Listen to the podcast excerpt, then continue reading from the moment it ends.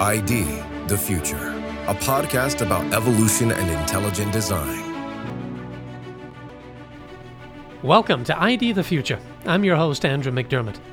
Well, today I'm joined again by physicist Dr. Brian Miller to continue our discussion of the intelligent design of human vision.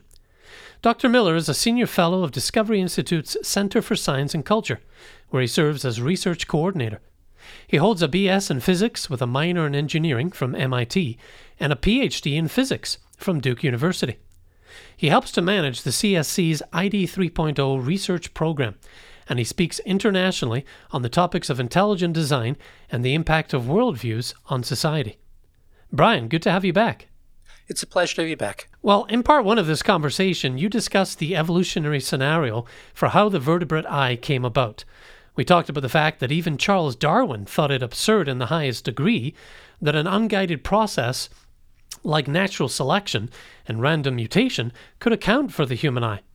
You also explained to us why it's helpful to approach biological systems from an engineering standpoint, and you reported on some of the work being done by the engineering research group that you're working with.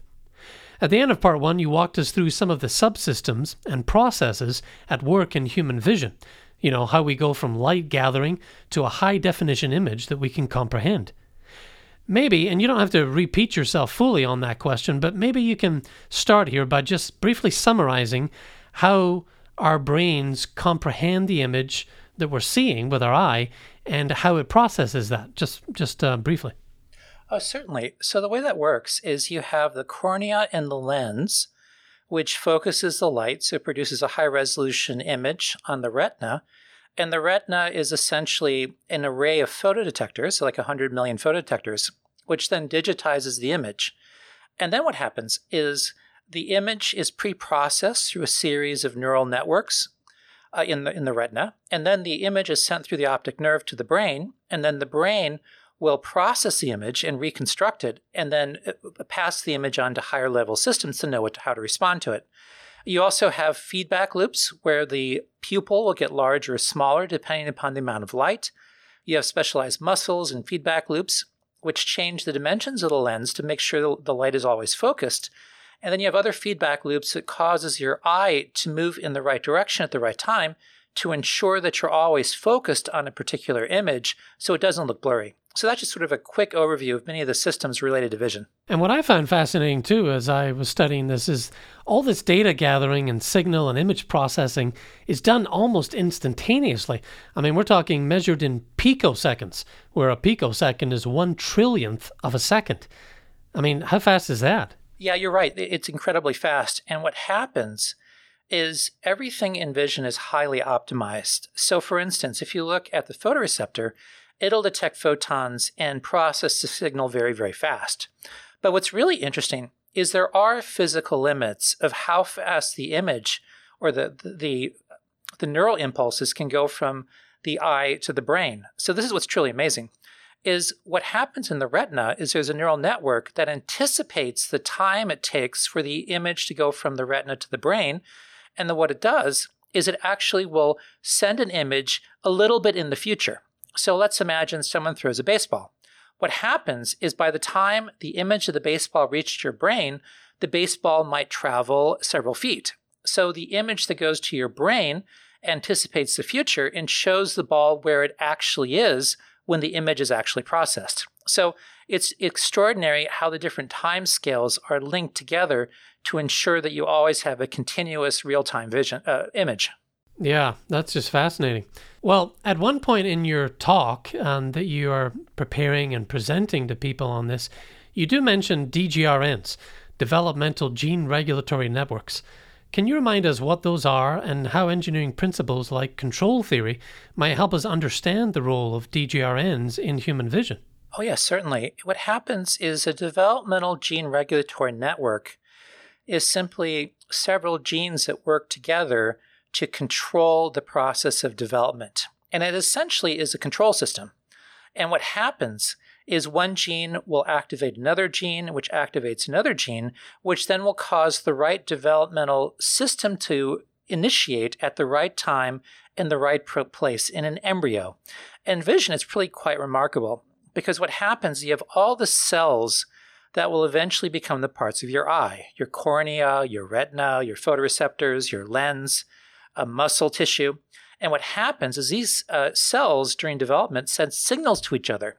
And those signals will then activate your, your different parts of your developmental gene regulator, regulatory network that causes the cell to do the right thing at the right time. And the precision necessary is extraordinary. Let me just give you one example. If you look at a lens, it seems like a very simple structure. It, essentially, it helps to focus light, but its manufacture, its manufacturing process is incredibly complex. So what happens is a cell actually will elongate and form a fiber cell, and then what happens is at the right time, it will eject its nucleus and other organelles, and then it has to fill up almost entirely with the crystalline proteins, which allow it to be transparent. So all this has to happen in perfect timing because if you, let's say, eject your your machinery too soon, you can't fill up with the crystalline and you'll have an opaque object that'll block your vision. Also, what has to happen is special channels have to form in the lens so that you have this aqueous humor that can then deliver the right nutrients to the lens because there's no blood vessels. So, again, what you find is what seems very simple is an stunningly complex system that has to be perfectly timed to properly manufacture the lens and every other component, and it's all controlled by these DGRNs. And what's key is this is where evolutionary theory completely collapses. Because again, evolutionary theory says everything has to happen incrementally in small steps. But if you don't have a lens, the first step to have a lens is to allocate tissue. But that tissue will actually block vision and be deleterious to the organism until the entire network is in place to properly manufacture the lens filled with the crystalline material so it's transparent. So you have to go uh, from a system without a lens to a system with an entirely manufactured lens in an instant, or else the organism will not be able to outcompete other organisms. And this is where the irreducible complexity of such a system comes into play, is that right? That's absolutely the case.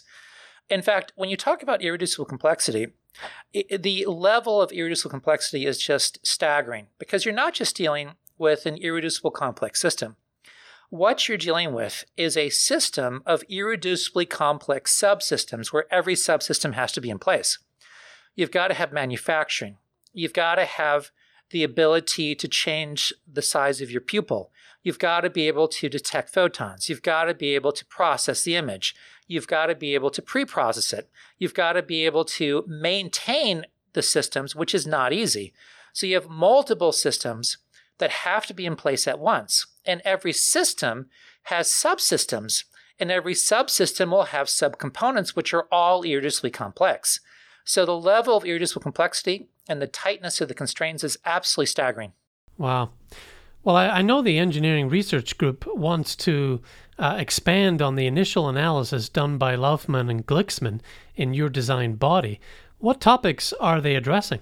Well, we're at the earliest stages. So, what we're doing is we're categorizing different possible topics of investigation and then trying to decide where does the skill set of our participants match where there's a lot of biological literature on the topic, which matches a place where engineering principles can be easily applied. So, let me give you a few examples. I mentioned this issue of irreducible complexity uh, that's hierarchical. And you really see that with something as simple as giving nutrients to your lens and your cornea because that's just one subsystem, which is the maintenance of the lens in the cornea. But that subsystem has its own sub subsystems. So, for instance, because you don't have blood vessels around your lens and your cornea, you have to produce what's called an aqueous humor. And that's a liquid that resides in that chamber. And it provides all of the glucose, all the nutrients, and it also is able to remove the waste. So you have to constantly produce aqueous humor with the right materials, and there's multiple feedback systems to allow that. But you also have a canal which removes liquid, and that allows you to remove the waste. And what happens is the pressure has to be maintained within tight constraints. Because if you have too much pressure, then you're going to damage your system. If you have too little pressure, you won't be able to support the structures in the eye. So there's very complex pressure sensors, there's feedback loops, there's systems to deliver more aqueous humor, which is a beautiful system that you can that you can study from the principle of control systems. Uh, another example is image processing, and that's both in the retina and in the brain.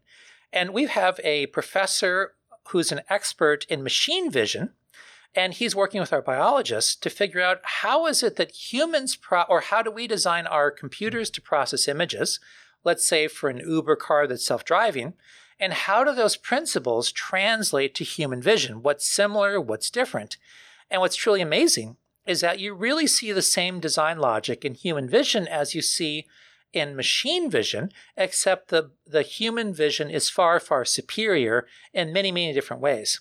Uh, another example would be eye movement. Because if you imagine you create a robot and that robot has machine vision, then it has to be able to process the vision in the right way.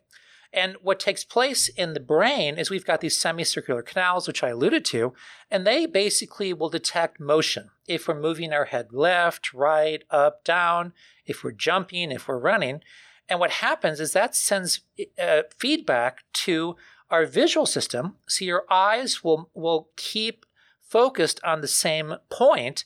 So that way we don't have blurry vision. So this issue of eye movement uh, connected to acceleration sensors is a beautiful thing to study. And of course, manufacturing, I already talked about, where you have to deal with delivering the right materials at the right time. You've got to have schedules for each stage of manufacturing. And that's sort of another example of something that we can study. And there's many more examples.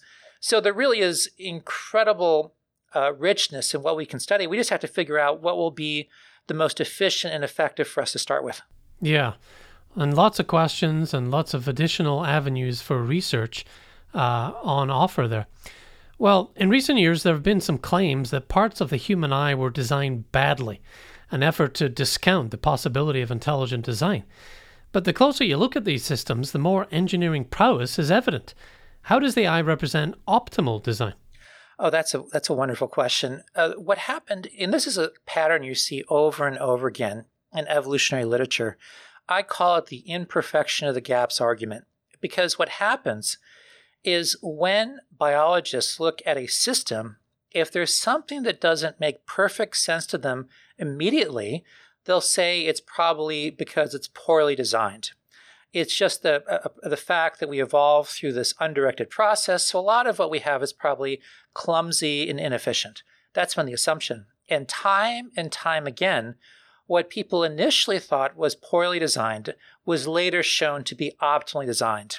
And that would be everything from the appendix, everything from certain uh, nerves in our body that take long paths, uh, to countless organs that biologists originally assumed were non functional, but now we know they're optimally designed for a purpose.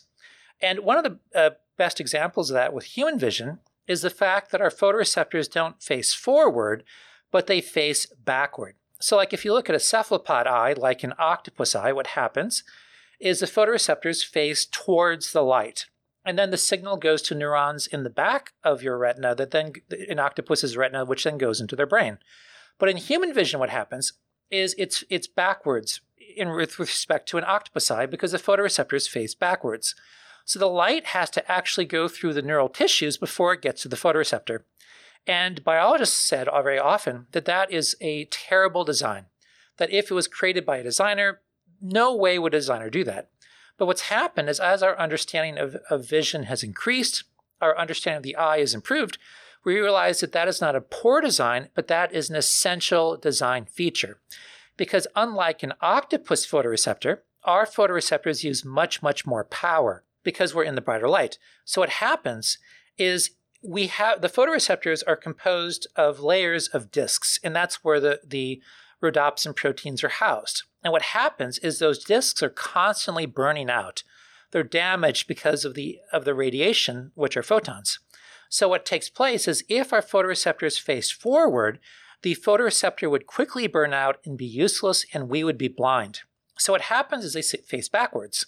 So they're embedded in the retinal epithelium tissue, and what takes place is there's a very special mechanisms where the retinal tissue works with the photoreceptor to essentially peel off the burned out discs and then recycle the materials that were in the, that the disc contained. So that way, the photoreceptors are constantly renewed, which is why they last for our entire lives. And again, imagine creating a photo, uh, something like a photo optic plate for a human device that would last 80 years. We would not be able to do it. It would have to be re- replaced long before that. So it's pretty amazing. Uh, in addition, what happens is the photoreceptors require enormous amounts of fuel and the replacement of certain molecules. So the special interactions with the epithelium tissue allows for all that fuel in those replaced materials to efficiently be delivered to the photoreceptor. If the photoreceptor faced forward, again, they couldn't get the nutrients it needs to be able to work at an optimal level. So, again, that's just an example of how people thought something was poorly designed, we now know is optimally designed. And in particular, another amazing discovery is there's very specialized cells that act like photo optic cables. So, light will actually go to the retina, and then these cells will deliver the light right to the photoreceptors. And I believe they're even optimized for different colors, depending upon the cone they, they, they attach, they connect to. And what happens is these uh, specialized cells have fibers that actually employ quantum confinement to efficiently deliver the light. So you use it, you're seeing quantum nanotechnology at work, which is actually pretty amazing. But beyond that, what happens is photoreceptors have a remarkable ability called perfect robust adaptation. So what takes place is a photoreceptor can detect a single photon and deliver that image to your brain if it's very dim light. But if the light is, let's say, a trillion times more bright, we can also see in that very bright light. Because what happens, there's multiple feedback systems that change the, the sensitivity of the photoreceptors and change the, the, the rate at which signals are sent, sent to the brain such that it constantly adapts to allow us to see light with remarkable differences in intensity over a, a factor of, let's say, a trillion. And in addition to that, the efficiency by which photoreceptors detect the light and send signals has been estimated to be very close to what's maximally possible based on the physics and chemistry. And there's work out of Princeton, I believe it was Bialek, that has shown that it is optimally designed even based on the physics. So, what happens the more we study vision, the more astounding it is, both in terms of its optimality and its ingenuity for detecting images and then processing them. Yeah. I mean, that vision is possible from the get go is a startling thing and not something you would expect um, right away, at least, especially given on the given the evolutionary perspective, you wouldn't um, expect such a complex, interconnected system uh, that then actually works, you know. And that is a point that uh, and Glicksman make in Your Design Body. They say vision requires more solutions to more difficult problems than perhaps any other system in the body. It combines perfectly tuned biochemistry with solutions to complicated engineering problems involving general physics, optics, and electrical engineering. As you've been studying the system, what what is your favorite aspect of it that just blows you away? Uh, there's so many amazing aspects to it that it's impossible to say which is the most astonishing. But one aspect I think I'll say was most surprising was the difficulty of maintenance, because it is exceptionally difficult to ensure that photoreceptors and the neural the neural retina the, the, the neurons in the retina uh, can be maintained and that requires incredibly sophisticated feedback systems to ensure the right materials are delivered to the right place at the right time also, what's amazing is in the same way there's a blood brain barrier, there is a retinal a blood barrier too. And what happens is what the retina does is there's special protective tissue that ensure that things like your immune system cells don't go in and start damaging these very delicate neural connections. So there's a, there's a very different sort of immune system at work inside your retina that doesn't damage the tissue, so you don't have things like inflammation, uh, which is an, an additional irreducibly complex system. So I think the extent to which the retina only allows the right molecules in and the right molecules out, in my in my perspective, is incredibly stunning. Wow. Well, I am looking forward to uh, what you and others in the engineering research group are going to work on in this particular area, human vision, uh, the vertebrate eye. And uh, you're welcome to come back anytime and update us on this uh, most amazing system. Thank you. I look forward to talking more about this topic. Well, thank you, Brian, for, for coming on the show. And as we said, we'll link in the show notes for this episode some of Brian's previous writing on the vertebrate eye and uh, refutations of the evolutionary uh, standard that people put forward for this.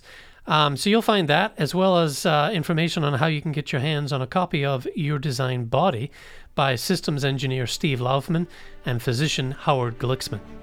For now, I'm Andrew McDiarmid with Brian Miller, and we're happy to share this information with you for ID the Future. Thanks for listening.